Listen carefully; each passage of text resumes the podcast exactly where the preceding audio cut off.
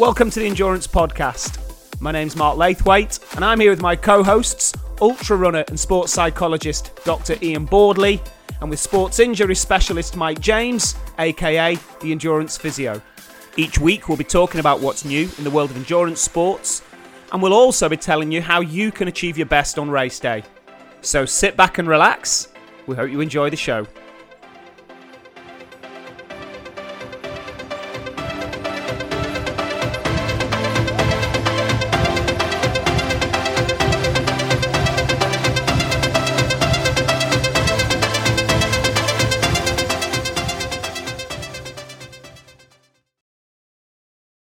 Good morning, boys. The sun is shining again in Wigan, so a quick weather check. Uh, Ian, what's the weather like where you are?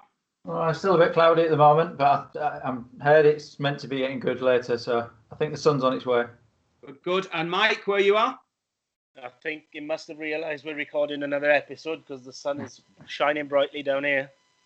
Yeah, well, yeah, this could be the trend that every time we do a podcast, the sun will shine. But uh, yeah, it's beautiful and sunny up here. And um, how's your training going then for uh, for MDS? Have we got any further down the line? Are we still in the planning process, Mike? We've started ticking along now. We've started getting some miles in. Um, we are just about to go to Spain for a week, so I might hit the sand with some nice easy ones just to get back into that.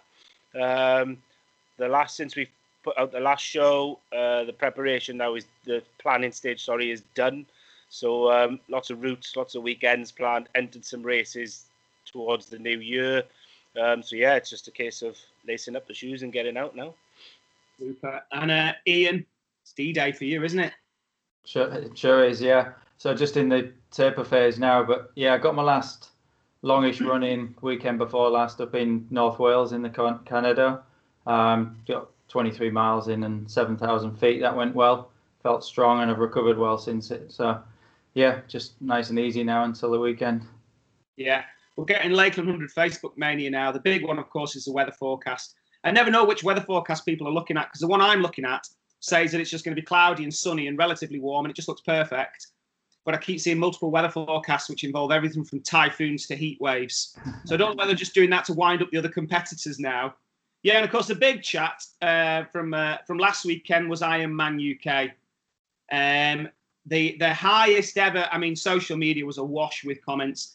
Highest ever DNF rate. It was, um, it, I think it was just shy of 20%. It was about 17, 18%, I think. But interestingly, and I back in January, we went out and we were riding a course because I'm local and we were riding the course in January. And I said to the guys that were racing it, there would be a 20% DNF at least on the course with the difficulty. But what, what's interesting, what were those stats saying there's a 17, 18% DNF is a lot of people actually dropped out before they switched to another event. So had they not jumped ship, I think the DNF rate would have been above 20%. And uh, there's been positive and negative responses on Facebook. Generally, people saying the course was too hard or too difficult or too dangerous, compared to those people which quite simply are saying you just didn't train hard enough and it's supposed to be hard, so crack on and get round it. Um, what I could see was there were there were there were three things really. The first argument was that they changed the course after people had entered. So they'd entered thinking it was one course, and then I think it was January, February time early this year. They then changed the course to something else. So that's that's kind of one argument. Um, the the other thing was the, the not just the hills but the the road surface as well. The, I think a lot of people had mechanicals which caused them to DNF. So the simple argument of you should have just trained harder if it was really tough. Um, it, it's not as simple as that because there are a lot of mechanicals. Um, and then, uh, and also, I think they were lucky with the weather because if it had been wet, there were quite a few accidents, I think, crashes. And if it, if it had been wet, I think that could have been worse. Um, and it's easy to say, of course, well, no course is unsafe. It's just how you ride it. So if there are steep downhills and sharp corners, then you should ride it safely. But probably, as we all as we all know, um, when you're racing, you do get red mist. So if you're putting people in a race environment, you know that they're going to race it. So that's a tricky argument to say you should have ridden safely on corners which are very fast or you know sharp downhills. Um, so and I guess that question is, you know, is it better to have um, a, a, an easier or a, a tougher course? You know, it, it's supposed to be hard. So if it's supposed to be hard, you know, then, then that's that's the whole idea of it. So a, a high DNF rate is a, is a good thing. Um, but what you think about that, Ian? What's the toughest Ironman course you've done, and what's your what's your thoughts on that? I've only done Austria at Ironman distance, so that's the only one I've I've seen. But um, yeah, that that's a quick course, but it's a fairly tough bike uh, in terms of there's quite a lot of ascent, um, but it, it proves to be quite quick.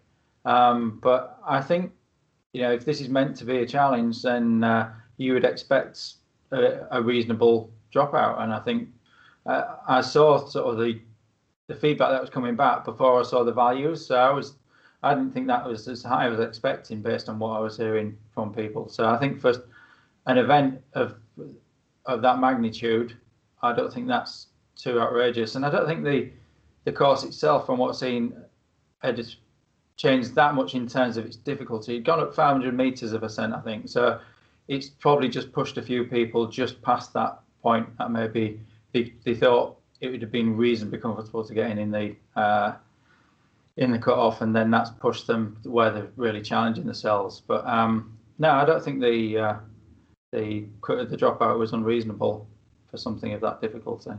Yeah, yeah, Mike. Uh, what's the uh, toughest bike course you've done? What's your thoughts on it? Well, I think so. My answer to that will have changed the more experienced I became as an athlete. Yeah. So when I first, my, the first Ironman I did was the old one down in Sherborne, and I thought that was pretty tricky at the time. But then it changed. I thought Lanzarote was quite difficult. Vichy was quite tough. So so it's it's depended on me, and also and quite relevant to answering the question. It depends on how I've prepared for the course. Yeah. So um, so they've all had. There's been multiple races that had their own little elements that would have been classed as the most difficult. So I think certainly dropout rates, there's not, it shouldn't be a badge of honor that races are that hard that only a certain percentage finish. But at the same time, these challenges are big. These challenges aren't meant to be easy. Um, so people will fail, and a lot of it it's because probably they just fail to prepare we'll we'll come on to talk about that in a bit more depth later on. But I think um, twenty percent is, as you said, this masked slightly by the pre-race dropouts.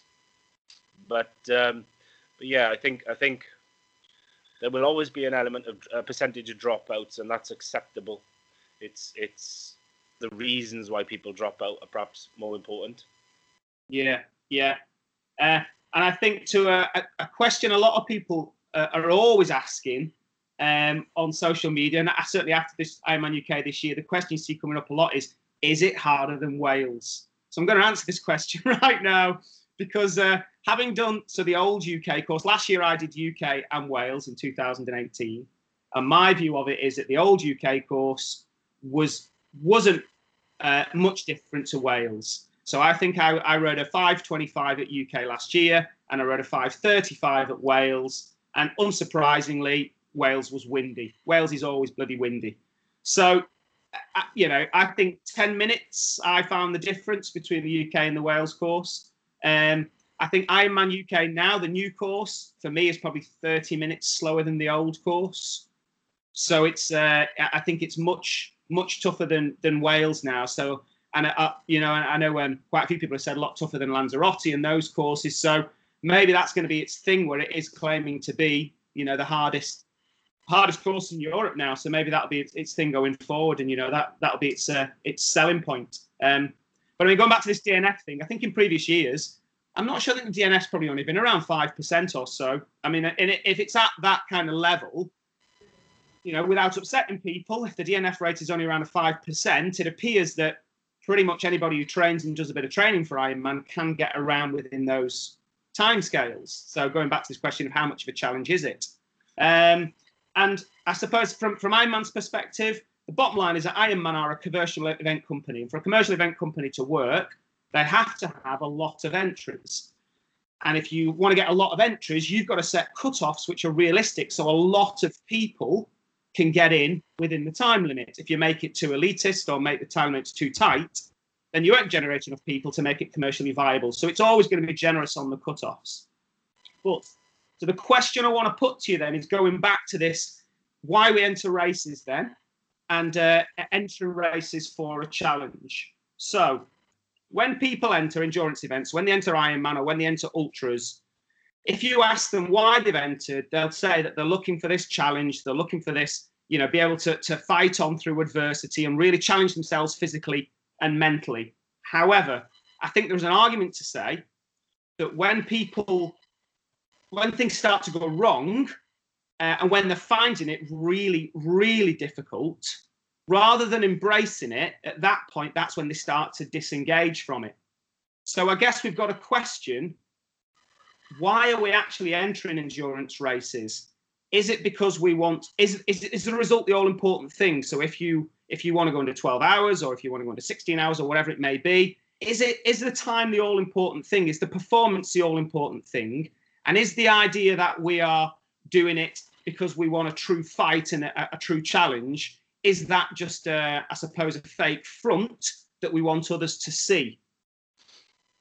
Um, yeah, I think what's going on there perhaps is that I think it probably is an element that people want to challenge themselves, uh, and obviously that's a very socially acceptable uh, response when people ask you. But I think people are also driven by the actual outcome in terms of the performance and what the response of other people will be to that performance. And I think in a very socially aware uh, world that we live in now, in terms of social media, Strava, people know that results are going to be published. There's this balance between the sort of personal drivers that are driving you and what you're interested in, and also how other people perceive them as well. And I think there's a balance between those two that are, that are driving us. But also, there's this sort of deep-seated goals that we may be holding ourselves that we don't maybe tell other people because we don't want to share them because maybe it wouldn't be a socially acceptable response to say, well, I just want to beat so and so. I'm just doing it because I want to impress people. Um, those sort of responses wouldn't be met, and maybe they're not the ones that we necessarily think about ourselves. But also, when we're met with that challenge and we want to challenge ourselves, sometimes I think in advance we're not able to understand what the degree of the challenge might be. So we might see a certain level of challenge as acceptable, and that might be what we've prepared ourselves for. But then when we meet a challenge that's much more difficult or one that threatens those goals or targets that we think other people will reward us with socially when we achieve them, then I think that is the point when people start to disengage. And the more we move towards those sort of how how our performance is going to be received by others compared to our own internal drivers and motivators, then that becomes more more threatening and more challenging um, yeah. to people's likelihood of disengaging. I think what other people think of us and say the influence that social media has had on that, that's a whole other conversation which we need to have on another podcast. But yeah. uh, just for Mike coming coming to you, um, you know what I see a lot on social media is what happens when you have a really bad race. Everybody comes on and says, you know, it's a difficult ones, Mike. It's where you've been on your knees. They're the ones that really define you, and that's when you find out what you're made of. So think of a race where you've done, Mike, where you've not hit your times, you've not a good performance. How did you perceive it to be? Uh, negative, positive, and, and you know, looking back now, has that changed? Um, I can think of two big examples, and um, how I perceived them was completely uh, related to my standing in life at the time. So I think if you have a negative experience in a race, and it, and it's falling down the track of what you said about uh, finding out about yourself. I think you've got one attempt for that to be turned into a positive. Um, if you can make a bad situation good and you learn that, okay, in the worst case scenario, deep down inside me, I can dig in and I can get through something. But I'd always start to worry if I'm having to do that repeated races to, to get to the end goal. That should be, uh, okay, the situation of one race didn't work well and I will use it to to influence going forward. But then the other, so so that's one time. The other one was a good example, which is um, was um, April time 2018. So I entered a uh, 32 mile ultra down in down in South Wales, and um, hadn't did just life got in the way. Couldn't really train properly for it. Um, picked up a little niggle along the way, but still thought, and I en- I continued and entered the race because of social media. So I had used my endurance physio platforms to show people what I was doing, how I was training for it. I, I discussed the injury, discussed the rationale why I decided I was going to continue with the event. And I was in the early 20 miles and the foot was niggling away and I realized that there was just no pressure on me. I was in my 40s, so, so my brain had changed a little bit as well. But there was no need for me. I wasn't training for anything particular. I wasn't trying to win the race and I DNF'd. It was the first self DNF I've ever done where I just sort of, for one, it was a considered give up basically. I didn't just pull over and stop, but I just thought, what's the bigger issue here? Why am I carrying on? So I stopped. But I used that then on social media to turn it into a positive and to then explain that, well, this is why I've stopped. The positives I should take from it is A, B, and C. I shouldn't look at it as X, Y, and Z, that these are the negatives that I, I didn't achieve the goal.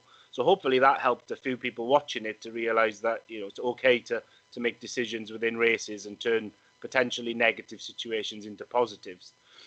But there's um, the bigger picture of if a race isn't going well on repeated events or repeated times, then what is happening to cause that situation to repeat itself?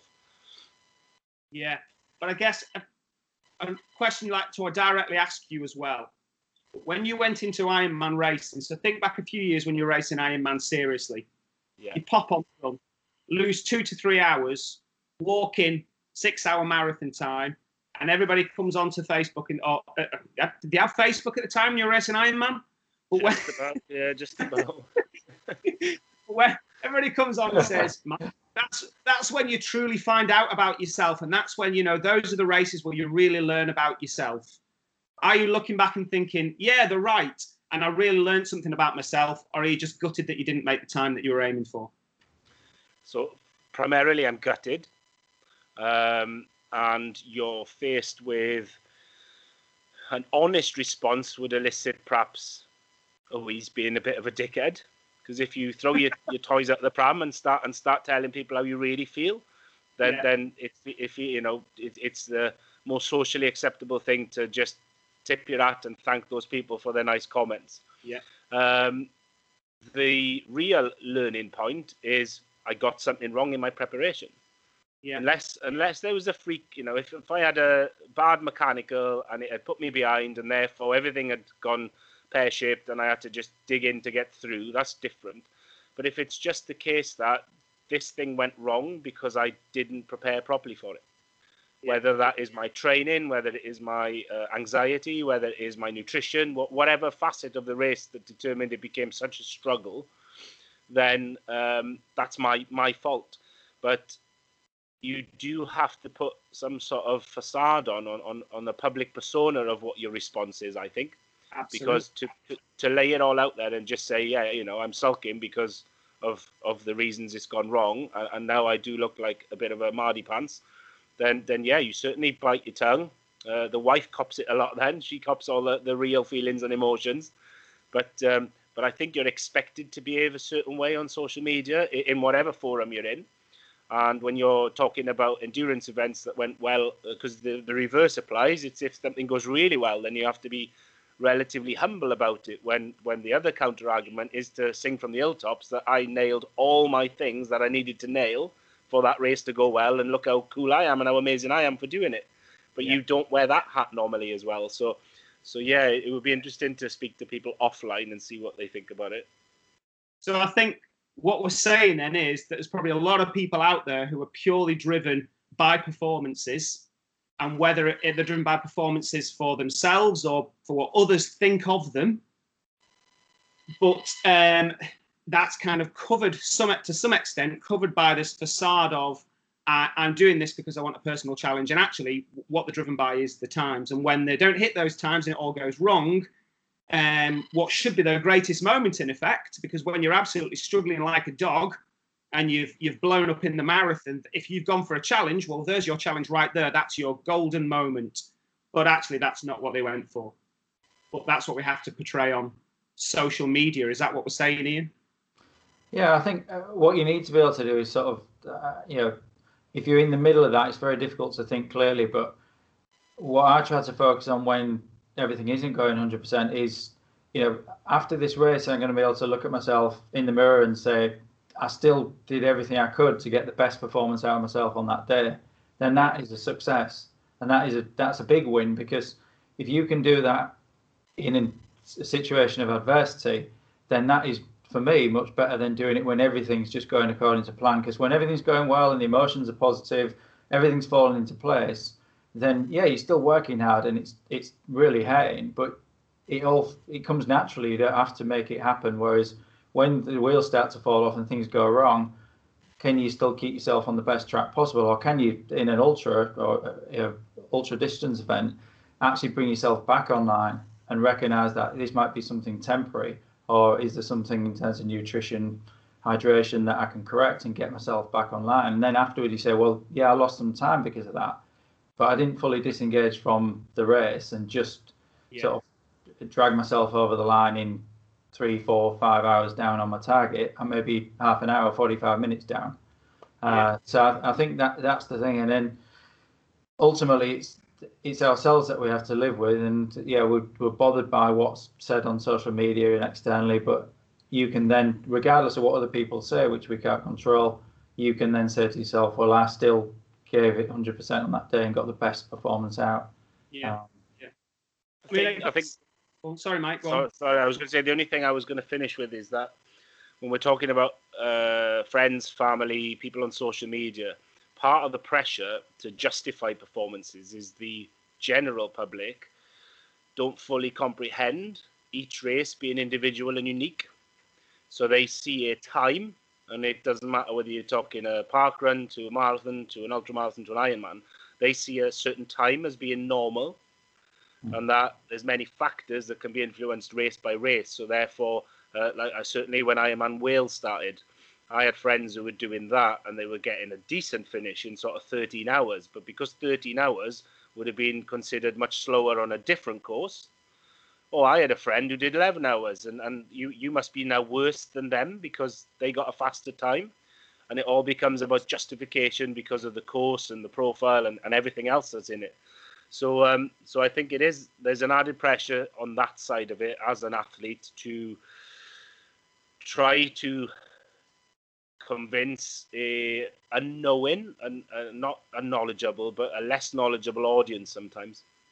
Yeah, yeah, and in terms of going back to something Ian said earlier on, I mean, my view of this is that only when you're close to failure, right on the edge of failure, or when you fail, that's the only time when you're truly challenged. Okay. So if you look at um, uh, when people enter Ironman, if there's a 5% failure rate, then actually most people are not being truly challenged. They're getting round and you know, sorry to say this to a lot of the Ironman competitors, but it, it is something which is quite manageable to them. It's only those 5% who are right on the edge of failure who are truly being challenged. And I think what point that, uh, that Ian said earlier is that people want a challenge, but they just want it to be manageable. So let's get within that border. So it's it's quite tough, and I'm pretty close to that that threshold point. But let's not really go over that threshold point so I want it to be hard, but let's not be at a point where it's risking failure. And I see that even a lot in with Lakeland 50 and Lakeland 100. You know, I get people people dropping out for all sorts of reasons. They're not hitting the times they want to hit, or that even with the elites dropping out because they're outside the top three and they, they went to finish in the top three, and as soon as a fourth or fifth, they, they just pull the plug. You know, so um, it, it, I suppose you know, it, it, to some extent, it's interesting to look at, almost to to reevaluate why is it that you actually do these events? And if you're going because you want to finish in the top three and you want a time, then fair enough, that's what it is. And anything outside of that is a loss.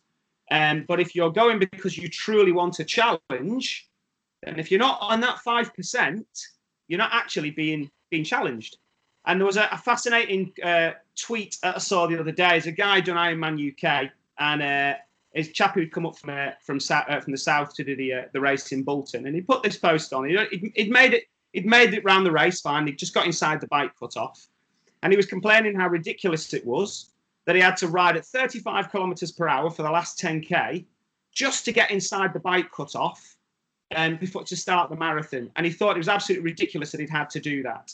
Now, if I was in his shoes, I'd be flipping that tweet on its head to say, awesome, I absolutely smashed it. I drilled it at 35 kilometers per hour down Chorley New Road, got inside the cutoff, three minutes, and headed out onto the marathon. Why is that negative that you had to push yourself just to get inside the cutoff? Why is that ridiculous? That's more kudos to you. You've done something fantastic. You've had to fight mm. to stay in the race. That's not a negative, is it? That's a that's a positive. What do you think about that, Mike? Oh, absolutely, absolutely. I think I think I couldn't agree more with what you said because I I can see probably where his original thinking comes from because that wasn't what his plan was. But again, you know, he's he's ended up doing something that a lot of people haven't done, and he probably hasn't trained to work at that level for that period of time at that bit of the bike. So yeah, more kudos to him, and it is a case of, and hopefully, um, hopefully that's a immediate post race knee jerk comment that as the dust settles, he'll reflect back and and see the real positives of that. Um, and it might have been easier for us to see the positives because we weren't there with him emotionally. But um, oh, absolutely, that that to me is the essence of true challenge. He's challenged himself and he's succeeded there. Um, yeah. Yeah, I know with uh, Lakeland 100, we get, well, depending on the weather or the year, we can get between a 40 and a 60% DNF rate. Um, but I tell you, when you see people, and I love the fact that you can get up to 60% DNF. I love it because I just think that if you've got a medal for the Lakeland 100, it's something you've had to earn, and there's only a certain percentage can start the race, and then up to 60% don't finish it. You know, and that's so that in itself is a challenge where you know you've got you've got just as much chance of not getting round as of getting round. So people are really really on that edge all the time. Um, and I guess there must be, um, you know, from a psychology perspective, and there must be something which shows that the harder the challenge, the greater the reward, surely. Yeah, absolutely. Yeah, I mean, uh, like you said, I think uh, uh, the difference is probably the public are more aware of what an Ironman is, and they have a bit more of an idea that now. And I, think with the Lakeland 100, uh, going back to one of the things that you said earlier, one of the things I always get with people is they, they say, "Are oh, you doing a 100 mile race?" And I say, "Yeah." And they say, "Oh, how long does it take?" And you say, "Well, last year it took me 26 hours 50 they say oh do, yeah do you ever sleep in that that because they don't recognize that. They're just thinking four marathons four road marathons you know you run one normally in three hours add a bit on you know you should be somewhere 14 15 hours. They don't recognize the challenge of it. So i think it's much more sort of a you recognize what the challenge is but you recognize that externally people are probably going to unless people really know the event and know what ultra 100 mile, uh, milers are, they're probably not going to fully understand what the performance is. So it becomes much more about um, you and you understanding what uh, that performance is. Um, but definitely, you know, if you understand what the challenge of that event is and recognize what it is and what those stats mean in terms of those dropouts, then the amount of reward you're going to get from that, from finishing. Um, people get reward from just participating in the Lakeland 100. Um, I sat on the bus for one of the records this year and sat down next to a guy and he asked me if I'd done it before and I said, yeah, this is my eighth year. And he said, oh, it's my eighth year. I, have done it seven times. And I said, oh, that's a, what a coincidence. He said, yeah, I've only finished it three times, but I've done it seven times. So they feel part of the event and it's, it's very much, it's, yeah, I, you speak to people and they say, I think I had a really good race. I made it to Mardale this year. So they're, they're goals and their achievements that they reflect upon, not necessarily linked to finishing in a time. It's how far did they get and what did they do to get to that point, and was that the most they could get out of themselves? Whereas other people who drop out and say, well, actually, half an hour later, I felt like I'd carried on and I felt as though I could carry on. They're the ones that are really disappointed. But the ones who take themselves right to the end point and drop out still can get a, a, a massive sense of achievement. Uh, yeah, I'd agree, especially when they say watching people finish the, uh, you know, the, with the lake and watching people finish. That I, I always say that, you know, a finish is always better than a DNF, and because people have this idea that they want to do a certain time for an Ironman or a certain time for an ultra, because they are so driven by that. And I think, you know, whatever people say about the original reasons they got into ultra running, I think the bulk of people are actually driven by other things such as times and performances, whether it's for themselves or whether it's what other people think of them so they can post it on social media. And that's again another conversation. The pressures that social media add to people when they're competing and the anxiety that can cause. I think that's another podcast in itself. But because they are driven by those things, when they just suddenly go off target, the thought of finishing. I mean, me, I'm so much better than just a finisher. Yeah. So they just drop out. But then those decisions are made within such a, a, short amount of time, and the brain is saying, just stop, just stop. You know, it's going to be a crap time anyway. You're better not doing a crap time because people will see you've done a rubbish time. So they just stop. But then when they're at the, the finish line at the presentation and everybody else is sat in the medal, you know, there is no scenario which exists where they're sat there thinking, "Oh, I'm glad I dropped out now because because uh, I was off target." You know, yeah. it's always better. We've always said this with A, B, and C plans. For God's sake, the, the C plan is always finish. finish you yeah. will never regret finishing a race. I can think of multiple times when I've not wanted to start a race, not wanted to start a training session, but I can't think of one where I'd finished it and then wished I hadn't started. So, just before we go to the interview with Brian, just to let our listeners know, we did have some issues with the sound and the microphone kept dipping out at times, uh, but we did get some absolutely fantastic content as well. So, turn it up and enjoy the show. UK champion Brian Fogarty. Brian, welcome to the show and congratulations, mate. Are you well? Yes, thanks, Mike. Yeah, I'm, I'm great. Thank you very much. Yeah, yeah, I'm excited to be on the show. Have you recovered all right from Sunday? Yeah, I think so. Yeah, I've just uh, took the first week nice and steady. Nothing, you know, it's about recovery for the first week, ten days for me. Um, yeah, but yeah, I'm actually feeling quite good. And and what what is the between now and Kona? Because I presume you're going to Kona. I am, yeah. I, sort of made that decision after uh, Lanzarote in May. So I've, um, I think it's about, I think it's twelve weeks, just the Saturday gone.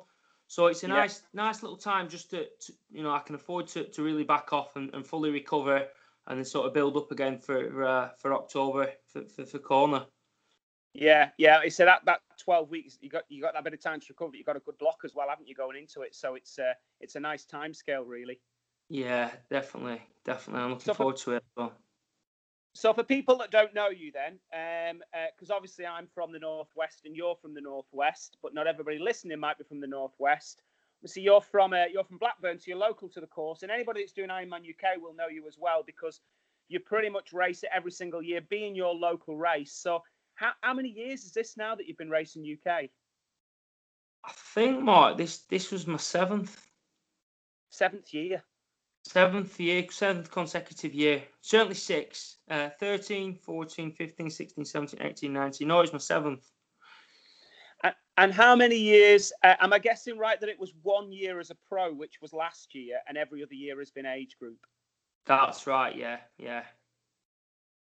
So, um, with, with last year, because you raced as a pro last year, you made a decision to um, uh, to get a pro license. How did that? Uh, how did that go for you last year? Just, not just UK, but in general. Was that just something you wanted to do to have a go at being a pro for a for a, for a time period, just you know like a box ticked? Yeah, yeah, a little bit. I mean, the, the main reason, Mike, to be honest, was was sort of the previous year when I came fourth. Um, and first, first thing was first, I missed out. I wasn't able to earn any prize money, which um, which obviously is a, is a nice little bonus to doing what we do. Um, and the other reason was, if you remember, previously the pros always set off sort of five minutes before. Um, and I, I, never, I still don't really understand why that is, but but I always thought I'd, I'd like to, you know, at least actually be, you know, be off with them to, to see where I can, where you know how I can go if I can actually catch them on the bike and, and actually be in the direct race with them. Um, so yeah, it was just a bit of a no-brainer really. With having such a good result, um, I thought why not? You know, I got the, the criteria that the BTF um, require um, to actually get your pro license. So it's, not a, it's not a given anyway. It's not like you can just turn up and ask for it and, and, pay the money. It's you have to actually fit, you know, get the criteria. So we've been yeah, with yeah. having that um, and having an outside chance of earning a bit of cash. I thought, well, what, for what reason would I not do it? You know, it was it was an opportunity that just made complete sense. Um, so yeah, that was it really, and, and it was a sort of a, a nice, you know, it's a nice thing to to to be able to say you've done. Yeah, great. And it is, it's, it's it's like a box tick to say that you've raced pro, and it's you know whatever the experience, whether it was all positive or or negative, whatever. It's it's still it's a you know it's a life achievement, isn't it, to say that you've you've raced pro as well. So I think I think you're you're absolutely right. And I do remember that. I know you're saying that with a with a pro setting off. I think some years it might have been like as much as ten minutes. And I get what you're saying. You know, it'd be nice for certainly for someone like you who can be up there with them, racing against them, shoulder to shoulder. You're giving them a 10 minute head start on the course, and it's nice to, you know, to, to actually be in the mix with them and, and, and see where you are. Yeah. Exactly. So, yeah. so exactly. and obviously you're juggling training as well, like every other age group. You're juggling training with your with your full time business, aren't you? You've got your own business in a in Blackburn Fogarty's Insurance. Yeah. Um, is is that just you, or is is it just you and your wife, or is that other members of the family involved in that as well? No, yeah, it's me and my brothers. Um, we set it up sort of 13 years ago. Um, just working working from a terraced house. Um, sort of Yeah. 13 years on, we built it up, and now we've sort of got 13 staff. Um, my sister Yeah. works with us. Um, so it's a good family business. Yeah, it's um, it's going well. And do they are they are they a bit lax on you? Do they get allow you to get time to go training? Do you know what I mean? And certainly now you've won Ironman, can you go in with a bit of authority and say, well, I've got to take the morning off now, lads, to ride the bike. Do you know what I mean? Are they all right with that? No, not at all. No, it's, it's not. That's the thing. People might think that because it is family business, but obviously it all has to be equal. Um, I mean, the better I've got, um, and the more they've got involved in it, it sort of helps a little bit. You know, there's a bit more give, you know, bit of um, give and take. Um, but no, I mean, when I don't work, if I do take the extra time to train, I don't get paid. Um, which is how it, you know, how it has to be. I, I totally understand that. That's that's the new fair way of doing it. Um, so yeah, it, is, it has its pros and cons, obviously, like like any business. Um, but I, I, you know, it's good. Um, you know, it's, it's good. It does work well. But I've worked, worked hard to get it to that point. You know, it certainly wasn't that that way in the early days. Yeah, yeah, yeah, yeah. Because the other thing is, would say for anybody who knows you, uh, and to be honest, even people who don't know you who race Ironman UK will have seen your family. Because that's one of the things when you're racing it, to be not just UK, whenever you are, I've seen it at Lanzarote and other races and stuff. I know that your family kind of travel en masse. I think your family's growing, Brian. I'm sure some of them are not members of your family. You not turn around and see people stood there in a red and white t-shirt and think, who's she or who's he? I think they're just joining your family. But even like when I was racing, at- like racing Ironman UK on the old course up until this year, you used to go down to the M65 island and then you would turn left and there was always, you know, that I I remember they always stood. That was one of the points where they would stand at that pub and you'd spot Yeah. the red and white t-shirts. Um, Yeah. So you know, I've noticed that. Is that like an important thing for you? That is, you know, it's great that they all all turn out and support. Massive, yeah, massively. It's it's what it's about. Um, I, I love it because they they you know they're just as excited as me for it. Um, and certainly as as as I've you know I've been keep keep improving as the years go. It, it sort of adds to the excitement excitement for them, you know. Um, so yeah, it is. It's it's good. It's good. It, it certainly uh, it certainly helps keep me going when it's uh, when I go through some tough times. And the fact that I know the course, it's on my doorstep. Um, it gives me an advantage. Um, so when these other pros want to come from all over the country and, and race here, I feel like I've I've got an advantage by knowing the course as I do. So I need to keep I need to keep all these little advantages working for me. So for me to go abroad and race these lovely races, it's great. And at some point in my career, I will do that. Um, but while while it's here on our doorstep, I, I'll keep using it to, to work its you know in, in my advantage. Um, and to have the support, you know, it's just just incredible. It, it gives you that extra couple of percent what, what you need, what I need to to compete against the big boys. Yeah, yeah, and it was. Uh, and we're talking about the big boys. What was interesting this year is how strong is the northwest scene. So I was stood with a. See, uh, when you came off the bike first, and Tony Cullen came off the bike second, and again, for people who aren't local, Tony Cullen's another kind of northwest athlete who works with you on it. You and uh, Tony work together on a coaching business at Tri Central UK. I'll talk a bit more about that later. But um, Tony came off the bike second, and I was stood with Tony's brother Dave, and we were having this conversation. And as people were coming off the bike, we were saying this could be any other Northwest race. And I know that because of the location of Ironman UK being in Bolton, there's always going to be more Northwest people doing it because it's local. But the first five, ten competitors coming in, it could have been any local race. You know, look at the strength and depth of people in the Northwest race in Ironman. It's incredible, isn't it? It is. It's good to see as well. You know, um, when you think of all the names, you, you know, me, Tony, Tom Rigby, uh, Thelwell, John Thelwell, um, just to name a few. And that's you would have been up there. You've been up there as you always are for the last ten years. You've got you've got Tony Cullen's brother Dave. Um, there's there's a lot of people. There's, it says a lot about the northwest. Um, I, I was thinking about it myself. I, I wonder whether I know obviously that's because Bolton is on our doorstep. I'm sure it's an advantage, but some of the, the events that we have around there, I'm sure that must encourage um, the level of, of triathlete to be higher as well because there's so much competition with all the, the you know the, the fantastic races um, Yeah, that we yeah. have. I wonder if that's that's a reason. You know, it's um, It is, It's yeah, it's uh, super standard. strong. And people start to break through as well. Um, is it what's his name? Jo- Martindale, George Martindale, and people like that. And Yeah, and, and of course Phil Ellison. Phil Ellison got in the top ten for the first time, and he won the Vet 40 category. Yeah, know, Phil, yeah, and- So it's like super strong, and it was so Yeah. good. You know, stood there. I would have thought, uh, to be honest, you know, I'm injured, so I didn't race, and I thought I would have been disappointed, stood at the side. But it was brilliant to watch. I mean, it was really, really good. And uh, I don't know, how did you feel about the fact that this year, one of the things I thought perhaps would let the race down was the fact there were no pros there. And that was my initial thoughts. But having seen it, for me, it made it better not having pros there. I don't know what your thoughts were on that. Yeah, tough one really. Yeah, I was similar to you. I, I thought I thought without having the pros there, it might just lose that edge of credibility. Um, but no, I certainly don't think it lost the credibility in the end. Um, I think the standard was high. Uh, there were there were obviously people coming from far and away who were, who were at high level. Um, and and it gives I suppose it gives the opportunity to, to myself, to Tony, to you know to, to be racing in such a big race, and actually for me, for example, for winning it. Um, it, it gives it gives people an opportunity that probably won't normally get that um, to be high up in such a big race. You know, Yeah, which is yeah. good. But I'm on the same sense, I know I know yourself. I, I want to race the best. Um, so it's nice to have the best coming to, to, to these uh, these parts to race, like to Skipper and Clarke in recent years, and, some top top names. So yeah, it- to me, it had its pros and cons. But if you ask me honestly, would I prefer the pros to be here? I would. I think I would say yeah. I would prefer um, the big the big guys to be here. Um, Yeah. So we can can have a good level of see where we're at in comparison. yeah. I mean, I, I, I think one of the things perhaps is that um, a lot of the pros that have been in the past, a lot of them are kind of, should we say, second tier pros. And there have been some very good ones. You mentioned Will Clarke and, and, and Joe Skipper and those kind of people. But I, I also feel that the top, some of the top age groupers, like yourself, probably connect more with people in the region than some of the second tier pros that come to the event. So I can imagine I wasn't out on the bike course, I was only in Bolton watching the run.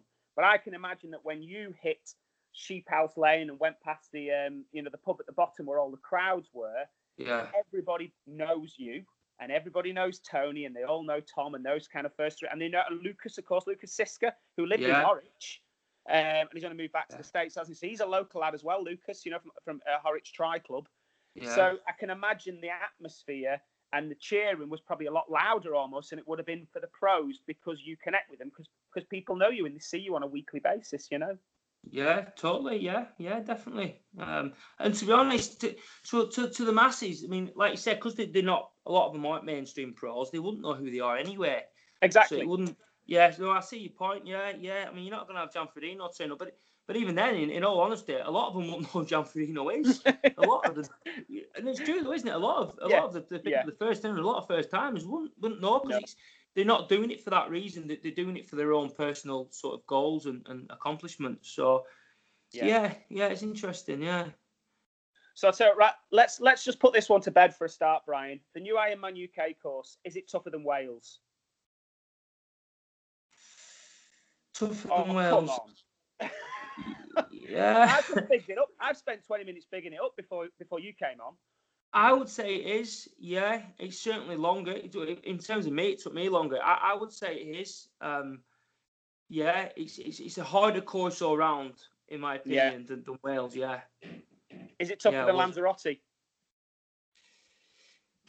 different ways in which it's tougher, uh, and also in ways it's not tougher. Obviously, that the heat in Lanzarote plays a part, and, and the vicious winds. But in terms of the course and the profile and the, and the you having, having to adapt to the surface and, and, and experiencing the, the vibrations and relentlessness on the bike. For me, Bolton's bike course was the toughest I've I've experienced. Yeah. Um, and and the, the slightly new, new run course, what I didn't experience last year, is also tougher than previous years. Because if you remember, we- we've always had the eight mile stretch, haven't we, previous to to, uh, to, to this year and last year at the start, Yeah. which is quite flat, but now Yeah, Yeah, which is a nice, you know, it takes a nice eight miles off of, of easy running, whereas now you, Yeah. you're straight into the, the, the drag going up to uh, up out to Bolton. So it's yeah, I, I would go as far as saying this is the hardest I've done. So correct me if I'm wrong, Brian, but on the old course before this year, you held the record for that as well, didn't you? I did, yeah. Yeah. So your biking ability is right up there, not just with the top age groupers, but with all the top pros as well. So obviously on the on the bike, that's where you're you're making your time up. So your strategy this year is it literally just to get out of the water and get on the bike and then just smash it from the off and just you've got to get to the front and then get a gap. Is that pretty much what's going through your head?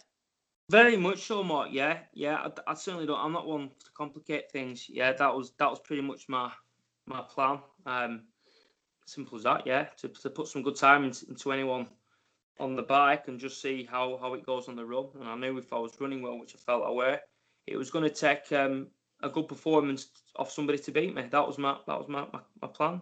Yeah, and I, I mean, because a lot of people when they ride as well, you know, a triathlon just become quite a technical sport. So they're asking questions like, what was your power that you're riding to? What heart rate you're riding to? Do you bother with that, or do you just kind of use it in training as a guide, and then on race day you just go with how you feel?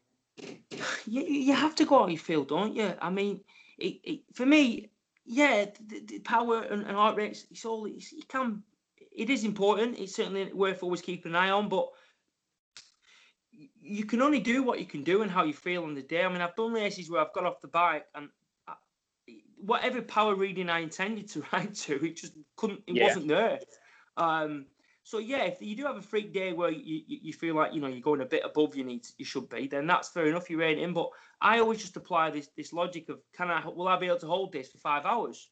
Um, Yeah. Obviously, you get a lot of feedback from the training you do to know what you're able to do in previous races that you've done to, to where your level is and what you, you know you should be able to do. So it's a lot of feel off for me, to be honest. Um, and just just how you're feeling on the day. You, you've got to be smart. If if you're not feeling it, you, you've got to back off a bit and and, and Yeah. be smart. And can I hold this for this amount of time? Um, Yeah, yeah. I mean, I, I'm certainly I, not I'd- slave to the numbers. No, no, I think I agree to you. There's, there's a time and a place for them. You can use them in training, but on race day, I'd, I, I, I wouldn't be looking at a power meter on race day because only, you know, being in touch with your own body, you know how you feel and how hard you can push yourself, and the numbers are the numbers. But you know that it, it's being in, in touch with your own body, isn't it? Which is the most important thing. Absolutely. And and I, the, I think the, the with that course as well, it's such a, a strength course, if you like. Strength is probably the wrong word to use, but it, it, it's a real tough course that you're coming off the back of that bike, and like you said earlier, running a very hilly marathon as well. And I think that's something that, that a lot of people don't don't understand that if you're strong on the bike, so like with yourself, because you're so strong on the bike, forcing everybody to chase you and knowing that they're making they're losing time, you're pushing them harder and harder as well. And, Mhm. and, and what I, I notice in those scenarios are people who you would think on paper would be very, very fast runners, or maybe even faster than you, or be able to run as quick as you, actually Yeah. not hitting those times then on race day because the legs are gone uh, by the time they get to the marathon course. And that's something I was trying to say to a lot of people. Actually, a lot of people disappointed that they didn't run as fast as last year, but completely not not even taken into the equation that the change in the bike course. And I was saying you were on the bike for another hour Yeah. with an extra couple of thousand feet of climbing. At what Yeah. point did you think you would run the same time as last year? you know? Absolutely. Yeah. so I mean, yeah. how, how did you find the marathon? Did you find the marathon harder this year? You know, were you coming off with more tired legs, or did you find it? You know, how was you running compared to previous years? It, again, slightly hard to gauge from previous years because of the slight change in course. Um, you know, with, with the- with the first part previously being a flat section, um, I, felt I did have a bit of an issue with my foot, so I sort of I wasn't running too freely from the off. Um, but I was tapping into a, a decent pace. You know, if you can run a short three hour on there, I was confident there wouldn't be many. With the gap I had coming into the run, I, I sort of was confident it's going to take a, a, a good performance for someone to to, to do me. Um, I ended up with like a three ten, but um, yeah, I was I was still I was still confident that would take some beating, even though I didn't feel like I was running at my best. Um, yeah, yeah. I think yeah. that's so. You, once you put that time into people, that was when I saw you come off the bike and, and you were running strong. And my first thoughts were, they're all going to be knackered after that bike, and it, and that you just know that people who you know might be capable of even like two fifties were just not going to run those times. And once you Yeah. had that time in the bank, And I think that was I saw that right across the board with a lot of people, and you know, local people. You see it from the clubs and just know people from local tri clubs that after that bite, they almost hadn't taken into account how it was going to impact on the run and seemed to think they'd just run the same time as as previous years. And what you could see with you is just that strength of I'm just going to keep going at this pace and you know, they, they were just never going to close that gap. It was, yeah, it was brilliant spectating. I absolutely loved it. And you had Nick on lead bike as well. Nick Rose was on lead bike, wasn't he? Oh, so yeah, got, yeah. Nick, got like personal time splits here on lead bike. yeah, it was really good. That to be honest, yeah. it was good. I just knew he was because because he's a he's an athlete himself. He, he, knew what I what, what I wanted, so he was giving me exact splits. Yeah, and that was yeah. the thing, boys. I knew I didn't need to do anything special on the back on, on the run. It was a yeah. case of being smart, not taking. You know, I didn't. I couldn't. I didn't want. I didn't need to go off in my first half and really push it to make any time up. It was. It was for the others to do that. So it was, it was obviously leading the race was a different. I've never experienced that sort of thing. So it was. I had it planned prior of, of how it hopefully might pan out, and it was a case of I knew um, be smart on the run and, and make them make. And it turned out that way because the, the lad in second pushed it hard in the first half and did did put some serious time into me, but it, it clearly just gone a bit too hard. Um, yes. Yeah, yeah. Yeah, but it says get it's like that almost defensive strategy. You get the time in hand, and then you, all you've got to do is just keep running at your pace, and you force their hand. You know, they yeah, exactly. they're the ones who had to give chase once you've got that time in hand. Yeah, so it was, uh, and you could see that it's from halfway that they just weren't gaining because you know yeah. It, the, the, hand had been forced and they had to chase in that first half. Yeah, it was brilliant. It was brilliant. Well, it was the second. It was the second lap. Third. This we done. We done. I think it was halfway. I was starting the third lap, and you said, "Right, just we need to consolidate this now." You shouted to me, and, and I, I, took that on board. I thought, right, he is gaining, but let's let's just really make sure now that we don't let it close. If he'd closed in again on that lap, he would have put a bit of pressure on. But yeah. it was that third lap was the defining one for me, where I had slightly just increased it um, in my effort. Maybe not my time didn't show that, but my effort. And, and then when you when I come down that third time, you said you've you've, you've consolidated. If anything, you've, you've slightly pulled him. So I sort of deep down then I sort of knew it. Then it was it was obviously my uh, it was going to go my way if, if I kept uh, kept holding the pace I was. Yeah, yeah, and and also just uh, going off at a different tangent here. Obviously, with tying in with your racing as well, you're now coaching, aren't you? So you're working with Tony at Tri Central UK and, and, and coaching people. Yes, I am. Yeah, it's something I've been doing now for sort of uh, building up over the last two years. Um, I got my first athlete to Kona as well this year, which was as well as my my success day. It was it was who, a hell of a. Who was yeah, that? Matt Smith. Matt oh Smith yeah, yeah, yeah. He's been at Horwich, Very... Horwich every year. He's always in the top five or so at Horwich, in the top few.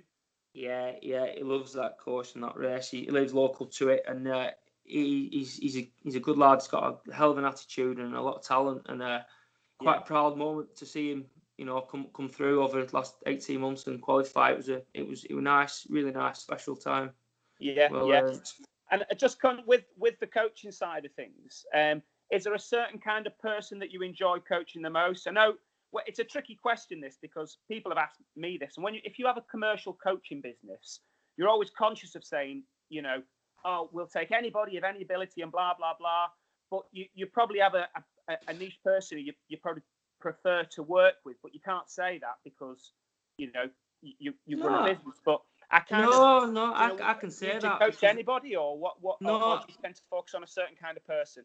No, I, I can say that because you know I am fortunate enough to, to, to sort of pick and choose to a point. Yeah. Um, yeah. I, for me, it's just about having someone that, has got the right attitude, um.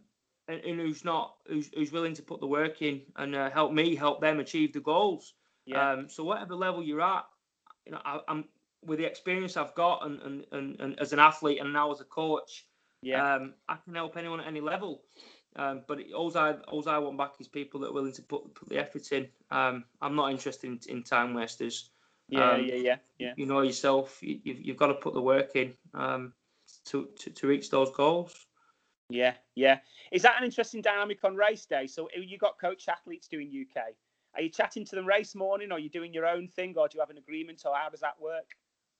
No, I mean, I, I, I create. Um, it's a personal thing with me with the court, with the athletes, so they also know it's a two way thing with with I'm racing as well. So, so yeah. they, they know they have that respect for me, knowing that I'm racing. But, but no, if you get get your stuff together, and, and I like I like being relaxed and chatting, and I'm always on hand to help them if they need.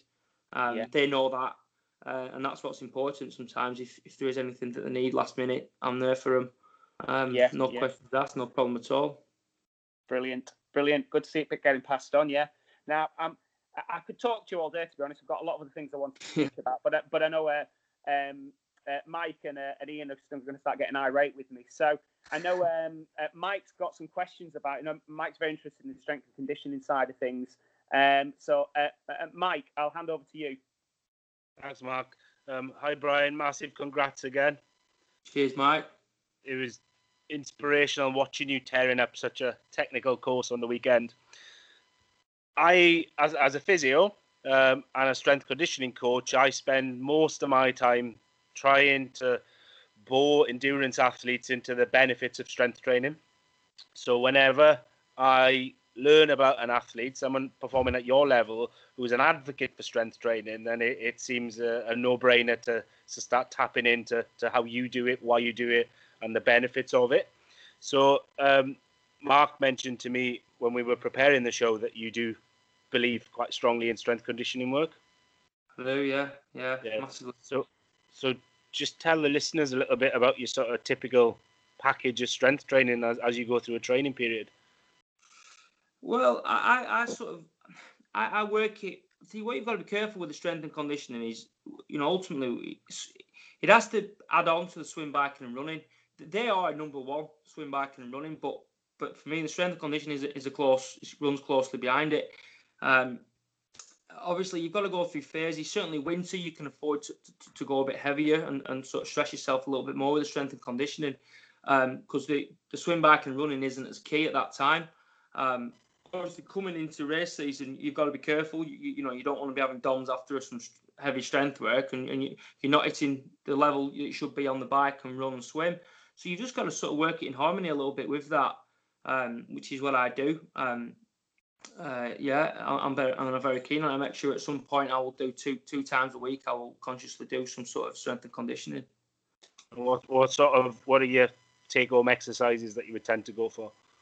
I, I stick to your, your compound stuff. I don't get too complicated. Your squats, your deadlifts, um, your Bulgarian squats, um, glute bridges, um, that sort of thing. Uh, core work, plank, side plank. Um, they're pretty much the standard stuff I'll do. Perfect, and that's something as well you use with your athletes that you coach. That's right. Yeah, yeah. Yeah, perfect. And I think like you've answered the next question. The next question was how would you balance it with your cardio? And um, and we've got bucket loads of evidence that's coming through now to show that the approach that you've just mentioned is the exact approach people should be taking. Because the errors I always see is the people who start ramping up a training block for a race and at the same time simultaneously start to try and add strength training to it. So they're trying to ramp both things up at the same time. And when push comes to shove and the big miles and the big hours are needed and the hard cardio sessions, then the strength training has to sacrifice and it gets binned, and then issues arise. So I think it's it's really important for the listeners then to see that even at the elite level like yourself, using the common sense approach that you begin one and you get strong so that you've gained the strength and maintain those benefits as cardio takes over um, is is it's not only probably the most sensible way, it's probably the best way right now, as, as far as the evidence is suggesting. Um, so, were you? Did you? You mentioned earlier to Mark that there was you felt something in your foot during the race. Did you? Did you have any injuries or niggles through the through the Ironman UK process? I did well. So so yeah. I mean, I had a problem all last year with with a foot injury. Of um, I had a fractured navicular, um, and I managed it all year. Um, and I was I was actually I was all set to have an operation, um, or uh, uh, sort of December time, and then it got postponed to February. So it, the problem was, if I had the operation, it would have meant a I might never get back to the level I'm at, and, and, and b the whole season would have been written off. And uh, I needed to give it an extended period of time to at least know if, if I did if I wanted operations for the sort of the, the last option if if, if I needed to. And I, I probably haven't been quite honest with the surgeons and things and given it as, as much rest as I, they probably thought I had. So I did have an extended period off which seems to have sorted that. Um, I see I have regular physio. I see some good guys uh, Summit Physio um, down my way um, so they're always big on the mo- mobility getting everything on me- mechanics working right and I think that's important when you're going into some hard training. I think you've got to keep on top of that best you can.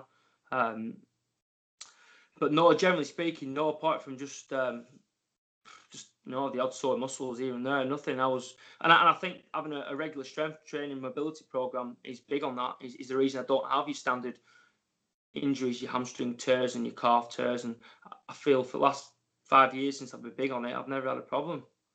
Yeah, that's so important, and and, and these these are the dream answers that, that someone like yourself could give for the for the everyday athlete out there and the novice athlete who's who's listening to things like this. You know, to to understand that the best of the best do it this way. And I loved what you said then about the um, the surgery option and then giving it the, the appropriate rehab. Someone operating at that elite level often is, and, and this goes across sports, not just the endurance world, they are almost encouraged that well get the surgical option. It's the quickest uh, track to get you back up and running and back into training and competition but it's not always the, the best answer. And and it's hard. It's hard sometimes to then go through the extended period of rest recovery rehab but often if you can it shows that the surgical interventions often aren't needed hmm. um, so finishing off from me then on that injury stuff um, as an elite athlete for other elite athletes and all the other endurance athletes of all levels listening what would be your sort of top tips of avoiding injury and then dealing with injury if you get them get a good uh, therapist that you trust um, who can can help advise on your injuries firstly um, secondly just um, just don't neglect the strength and conditioning um, it's, it's, massive, it's massively important to keep to keep on throughout your training. Um, it's the first, like you say, it's the first thing that goes, but it's it's really massively important to keep on. It doesn't have to be hard. It just has to be just stimulating the, the glutes and and, the, and the, even even sometimes just just half an hour of a stretching routine. Think it's massively important. Um, and people neglect it because it's you don't maybe get the the, the, the euphoria of, of, finishing a session like you do at a strength and you know like like a hard turbo session for example. But but it is just as important. As amateurs we, we've got to look after our bodies. And as mark knows as well as me it's being successful in, in this game as an amateur the, one of the biggest things is staying injury free it's it's it's massively important because you put all that time in and then you miss a month of an injury and it's, it's, it's a long way back. It's a lot of training been missed just through neglecting your, you know, your, your, your stretching and your recovery. Yeah, it's fantastic. There's so many, so many big important messages that you've sent out in just those few questions. Thanks so much for that. No problem, Ian. No worries at all. I uh, I've actually got I've got a question actually for, for, for both of you, for Mike and for, for Brian as well. Okay, because You've just been talking about strength training and its benefits for injury prevention. Okay, so as we all know, this is what happens with runners. They run until they get injured, then you tell them the exercises to do to resolve the problem, and then they do the exercises to resolve the problem. And whilst they're doing them, think, I'll carry on doing these when I get better, so I don't get the problem again. Then they get better, then they stop doing the exercises. and then they train again until they get injured and think, I should have carried on doing that exercise. And then they start doing them again. So as physios, I feel that you're always fighting that losing battle of you should be doing strength training to not get injured, but most people will sacrifice it for something else and they'll only do it when they get injured. And that's pretty much what happens with the bulk of people. Okay, so move that to one side for one second because the, the thing that always catches people's imagination is when you say it'll make you go faster, then they sit up and listen. So we're just thinking about the bike for a second. Now I'm looking at you, Brian, and I see Tony come off the bike behind you as well. And I'm looking, thinking, I wonder what those lads can deadlift and bench press. because let's just look at the performance aspect of cycling for a second on how much benefit there is in actually being strong, physically strong, to pushing that big gear and being able to ride at 25 mile an hour. So uh, here's the first question, Brian. If you had to, when you're at your strongest, what can you deadlift or squat on a one rep max? it's more than double my body weight. Um, I, I sort of work to that. It, yeah, I don't I don't really do one max stuff because there's a little bit of injury risk there if you're not being yeah. spotted correctly. Um, so I generally sort of do reps up to three. Um, what What do you think you could get up to? Work it out and then add ten percent on you because you're on the podcast. Deadlifts. I'm I'm good at deadlifting. I'll, I'll be about 170 kilogram.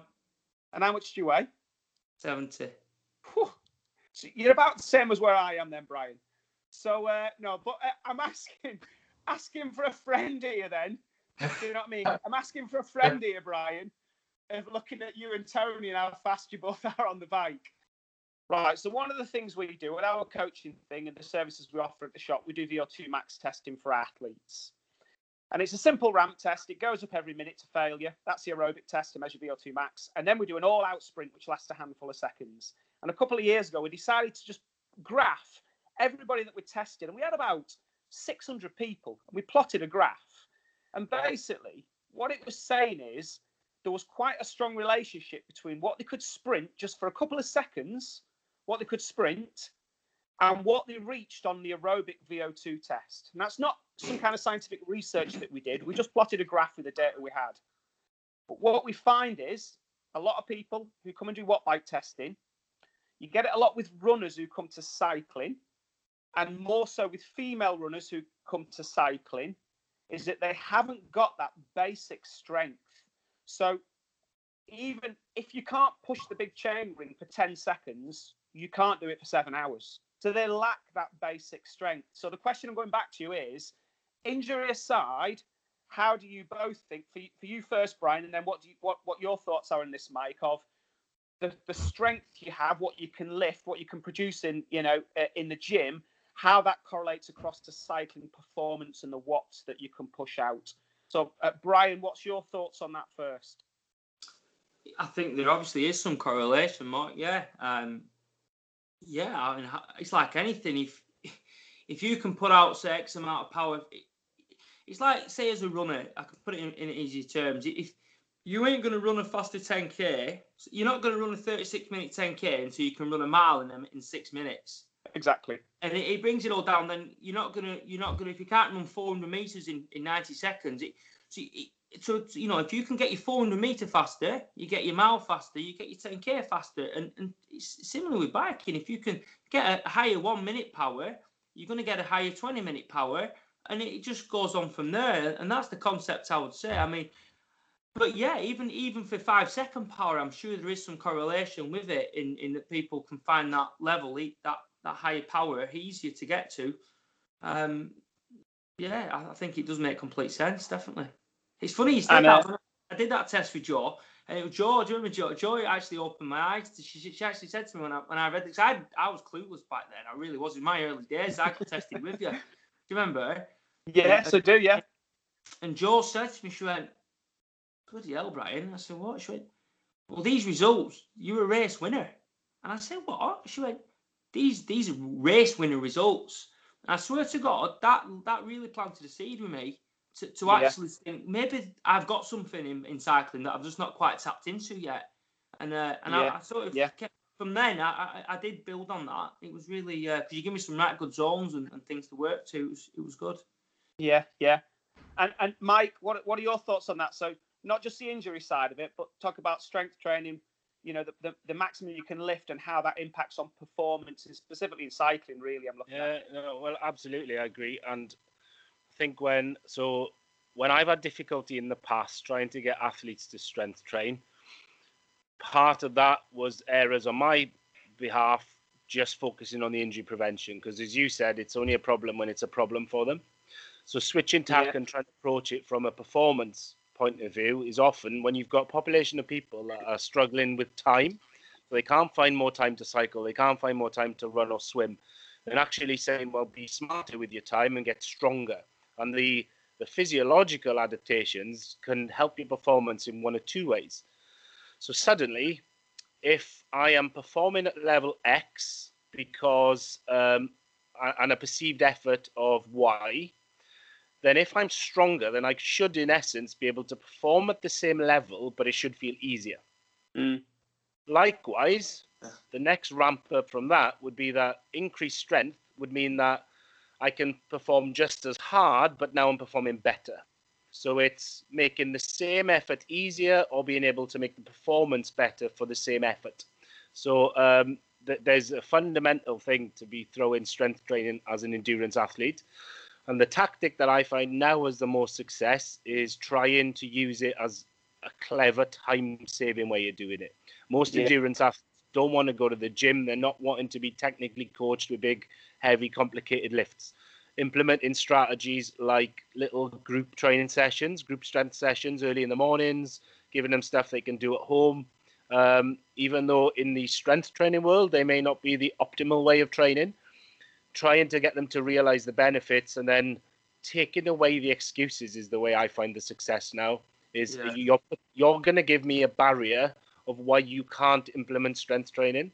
Some of it's education and knowledge. You think you need to be on, on the bike, on the road, on the on the pool. Some of it is you um, have confidence issues with it. Some of it is you don't have the equipment available. So if I can provide solutions and, and environments that mean that I'm taking away these barriers and you're going to do it, then the strength training, that's all I need to do for the win is get them to do it because simply doing it, bar none, if they do it to the right ad- adaptive load, they're going to get gains. And once they get the gains and they get on the bike and they start realizing, oh, this feels a bit easier, or wow, I'm way faster than I was a couple of months ago, then your job is done because they've bought in, they're convinced they're doing it. one thing is getting into people to understand that because it's Ironman and it is sort of a 10, 11 hour event, everything doesn't have to be long and slow. You just, Mm. you know, every, if you, you train long and slow, you will be long and slow. We are ultimately all trying to get faster, whatever your level is. Um, so yeah, it's just it's something. It's getting into people's heads to actually understand it and believe it. That, that Yeah. it's the way forward.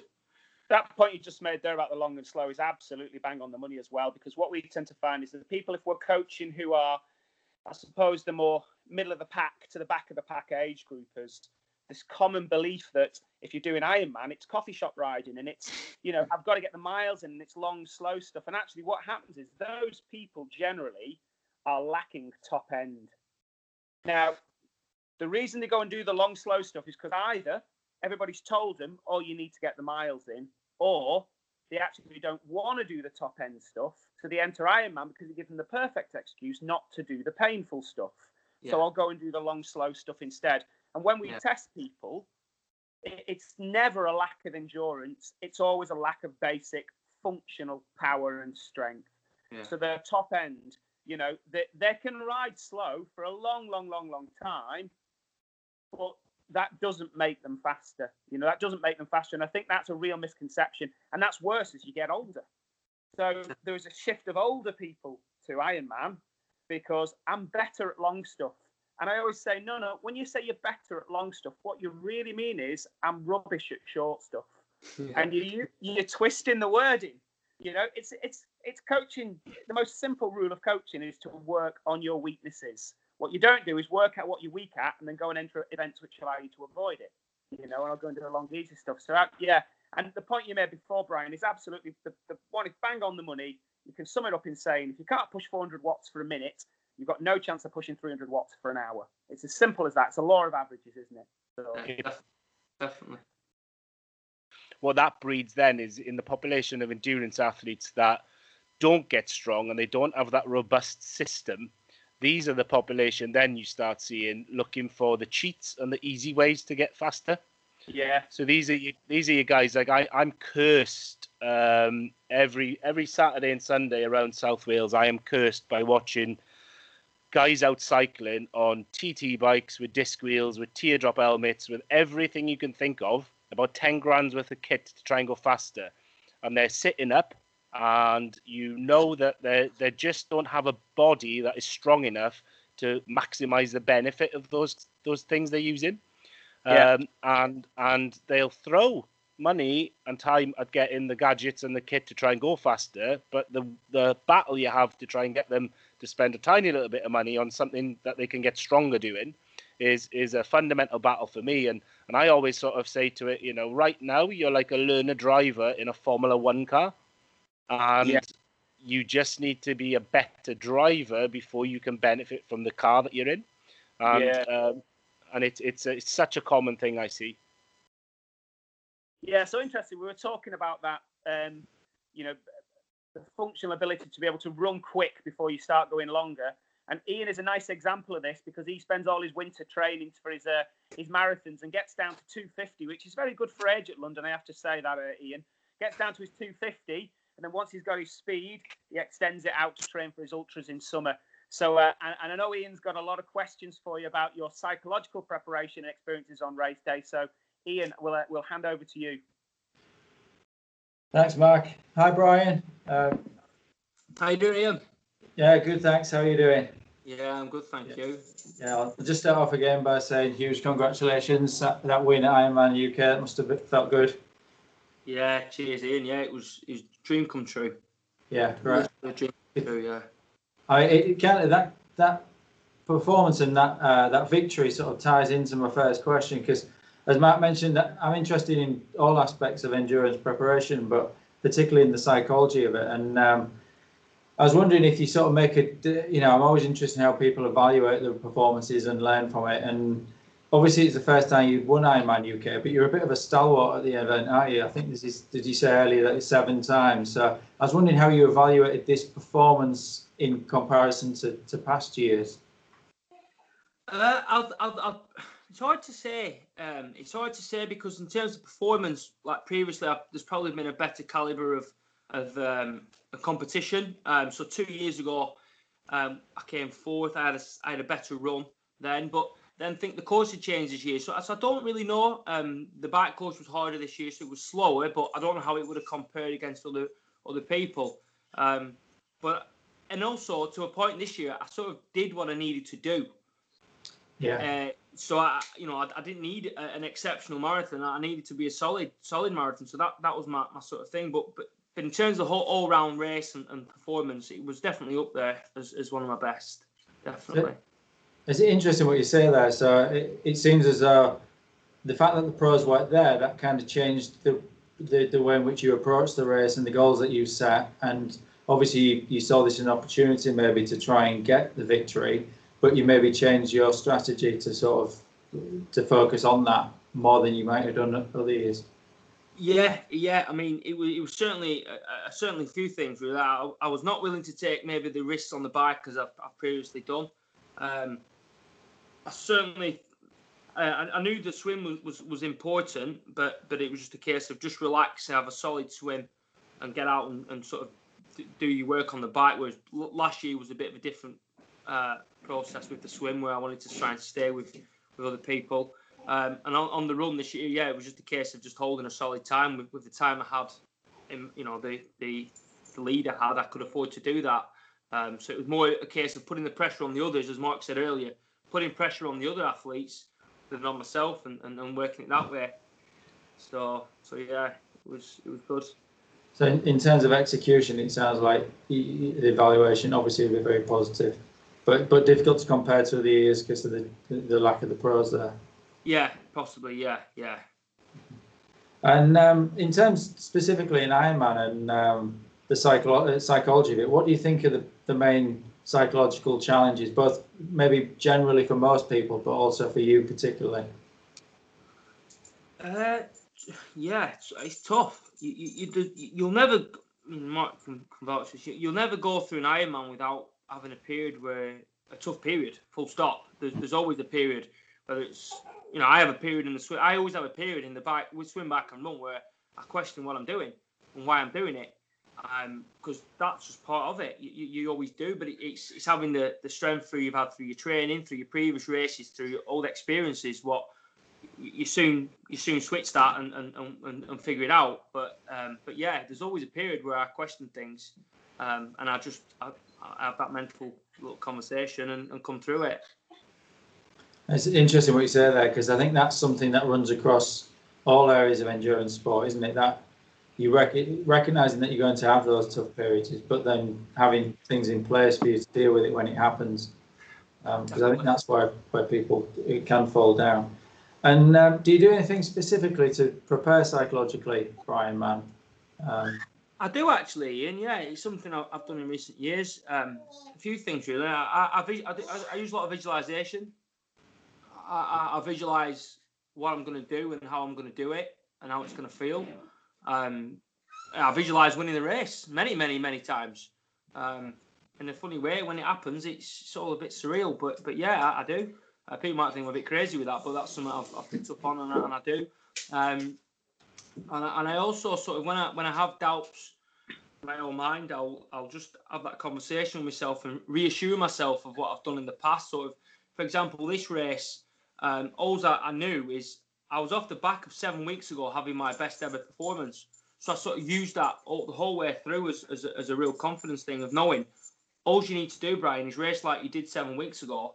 And you're going to, in my opinion, I felt I was going to take some real beating. And if I, listen, if I got beat on Sunday by the better man, I'll be the first person to shake his hand. But I, I, just, I was confident of knowing that if I did perform how I did then, I was going to take some beating. It was going to take a good performance to beat me. And, and if I did, I did. I, I can cope with that. It's not a problem. But but that was my, my psyche. Yeah, that's how I, I went about it.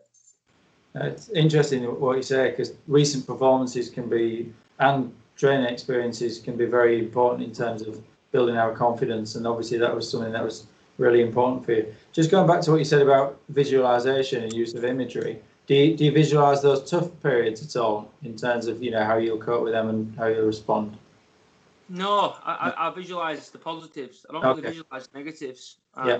There's, there's no real point. I mean, I, I, I have things in place. If, if I do start, them th- things do start coming to me.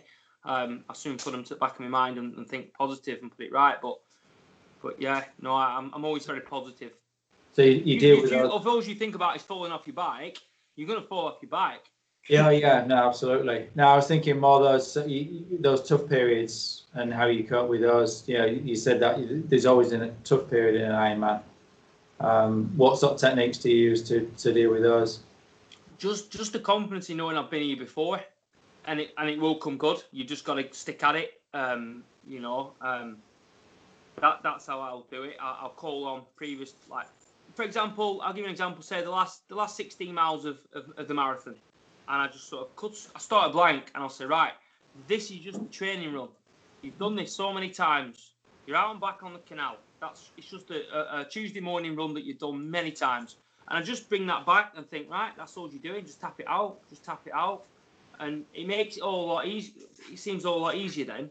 You know, that's how I, I sort of do it and, and think Yeah. about it. Making it feel like something that's quite normal. Yeah, just break it down. Every- yeah. Break it down. So start again. And say, right, we've got 10 miles to go now. That's just your Wednesday run. That's that's all you're doing now is your Wednesday run and you're done. You know, and just think of it that way.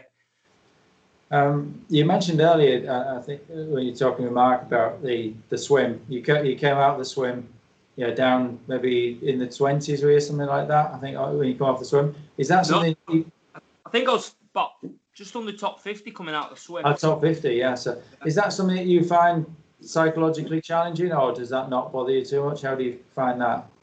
It's something I've got used to. Um, I'm a weaker swimmer. I accept that. Um, I, my new circumstances this year again have, have made it difficult for me to put the extra hours into the swim. So again, I accept that. I don't keep fighting it. Once over, I'll fight it all the time, and mentally it gets to you. So I accept it. I deal with it. Make the best of a bad situation. Um, I knew my swimming wasn't going to be great, but I also knew if I stayed relaxed, I got on good feet. I didn't have Mark there to follow this year, but I, I managed I managed to get good feet and, and, and stay relaxed and, and um, I knew coming out under an hour that was that was that was job done for me. I, I've got to be really got to be realistic as well in this game. You, there's no point in me saying I'm going to do a 55 minute swim. I've never done a 55 minute swim before, so I'm not going to turn up on race day and do a 55 minute swim. Nor really was I going to do a 105 swim because I've, I've never really done that before in, in a you know in a late wetsuit swim. So it's just just having a solid swim was, was where I needed to be, and that again was all set in my mind prior to, to the race. So you've got a very specific personal goal for you to focus on for the swim. Not too worried about where that puts you in terms of other people, and then you'll capitalise on your strengths later in the race. Absolutely, I am, yeah. Yeah, that sounds good. Uh, and you mentioned earlier also about last year, and uh, things didn't go so well for you last year in terms of I think you had some mechanicals crash or maybe two crashes. Was that something that was on your mind? I think yeah, I read some media. Uh, you'd said that you felt like you let people down last year. Was that something that was on your mind pre-race this year in terms of, you know, if th- those issues came up, or were you man- were you able to sort of put those to one side? Um, I, I sort of felt they, them them issues were more impacting me more in, in my, my immediate race after that. So, for Ah. example, I I, I, what, I got them out of my head. The next race I did. Um, so going now into 12 months on, I was they, they're gone. I sort of felt I'd I put them to bed with having a backing it up. For example, last year I sort of had a solid race at Wales, so I put them to bed then in that in my own head. So no, I was I went into this pretty confident really. Again, and that was probably if Lanzarote didn't go well, maybe I would have come in, you know, feeling feeling more negative. But because that went well, I was off the back of a positive result, and I followed that positive energy, if you will, into this race. So I, I was, yeah, there was no real negativeness going into this race. Uh, that's that's good. I mean, I think it's important in your training and in your preparation races, isn't it, to make sure that you've addressed any concerns so that you're not bringing them into your air race kind of thing. And I think that's what you've obviously done very successfully. Um, and did you, in terms of psychology this year, did you prepare any differently to what you've done last year, or was that were they all things that you'd done uh, in past years? I, I think as, as, as an athlete, as, as a person, I'm, I'm improving all the time in that regard. Um, I do think Ironman specifically is, is something you never stop learning, you never stop improving. Um, certainly, if you're smart and you're quite a deep thinker, which I am, I always analyse everything I do. Um, so I think all the time I'm getting better at that. Um, to be honest with you, and yeah, um, just getting stronger as a person and, and, able to deal with with anything that might be thrown my way. And I, I think that's the big thing because I always always say Ironman, Iron Man's never go exactly how you plan. But to some people, when they don't, the impact some people different than others. I think that's something that you you, you grow. You you can you can get you can out you can that's something you can gain with experience. Now, I think naturally some people are better out there sort of coming out of adversity and difficult situations and improving from it. Other people need more support around that. But it, if we're always viewing each race as a learning experience, then we're looking to improve and move forward, aren't we? And it sounds like that's something in the same way that Mike said earlier. There's lots of sort of model answers there um, from a psychological perspective as well. So maybe it's not that surprising that you've you know, you've just had this win and that you've had a very successful performance. Um, yes. That's that's pretty much from me, Mark. So back over to you. Yeah, I just wanted to, to finish, Brian, just with a bit of a, I suppose, almost like a philosophical question, really, about how Ironman's influenced and defined your life and so. Because, uh, I mean, I, I, myself have been competing in Ironman for for a long, long time, and I, I wasn't racing on Sunday, but I was there with the kids because they have the Iron Kids event, and they had like three thousand kids taking part. So your little one will be there soon. You know that? Yeah. Yeah. yeah. And, uh, the kids were taking part, and it was brilliant in the atmosphere. And I, um, having to, you know, competed in many races, I feel that Ironman sometimes they're a commercial company, and that's what they are. But I also feel they get they get a lot of bad press for people saying they're being very commercial and so on. But what they actually do is they provide this amazing experience, and and and it's a family thing with the Iron Kids, and you know, for people who are thinking about entering next year and they're looking at the entry fee, and I don't know what it is now, it's 450 quid or something like that. And I'm trying to explain to people it's not 450 quid to enter a race, it's 450 quid for every 100 mile bike ride that you're going to get out there and do in the rain in January. It's going to get you out of bed in the morning to go and swim. It's all the people that you meet, it's the places that you visit, it's all those experiences along the way. It's you know, it's it's a year of all of that experience and and then the race is the end of it. So it's the journey as well. It's not just race day. And that's what you're paying for. You're not paying £450 for a race. And there is a lot more to it. And I find that with people that I've, the first time they've done Ironman UK or people that we've coached, it's just, it's not just the race. They have an absolute ball and learn so much about themselves in that nine months, nine months before. But, you know, if you think about yourself, you personally, your Ironman journey, you know, how, suppose what it means to you and how much it's, it's defined your life it's interesting that I think the Mark was the key word was it is a journey. Um, you know, it helped, and, and to be good at Ironman or or, or, or you know, go, you, you've it's it's um you've got to change your life. It's got to become your life. Mm. Um, you've got to implement all your everything else around it. Um, but yeah, it's got to be. It's got to. You've got to live it. Um, and for, for me, yeah, when I when I took it up and when I back eight nine eight years ago when I when I took it on as, as a challenge, um, I used to look up to people like you doing it, and you was you was one of the heroes around this area. You were certainly the man. Um, for me, it was a case of it, it, I was going through a bit of a bad period at the time, um, mentally. Um, maybe not you know, internally, I, I was I was going through a bit of a period, and I sort of wanted to rediscover myself a little bit. And Ironman did that for me. Um, it, it just made me feel better, but uh, become a better person. Um, yeah, I, th- I think when you feel when you've done an Ironman, you can feel like you've done it. You can do anything, and it does help a lot of people change their life for the better. Um, so yeah, I mean, I could go deeper with that, but but yeah, it's it's certainly something that can it can it can give you a big confidence boost um, in, Yeah. in life as, a whole. And I guess you know, I look at it. I look at you now, and it's it's not just about the race. You think you're coming towards October, and you and 20 of your family are all going to get on a plane and go to Kona and share a holiday place in Kona. And it's all the race aside, all of that that it brings, all those experiences, and the youngsters see it, the kids see it as well. Do you know what I mean? I'm sure you've got Yeah. youngsters going, and they see it and they get to experience it, and it knocks onto them as well. And all of that, you know, it is it is so much more. And I suppose you know everybody's looking for some kind of thing in their life what defines them and and and i think you know with you i found it in Ironman, it's so much more than the racing isn't it it's all of that other stuff that goes with it Yeah, definitely. That that's the best bit of it all.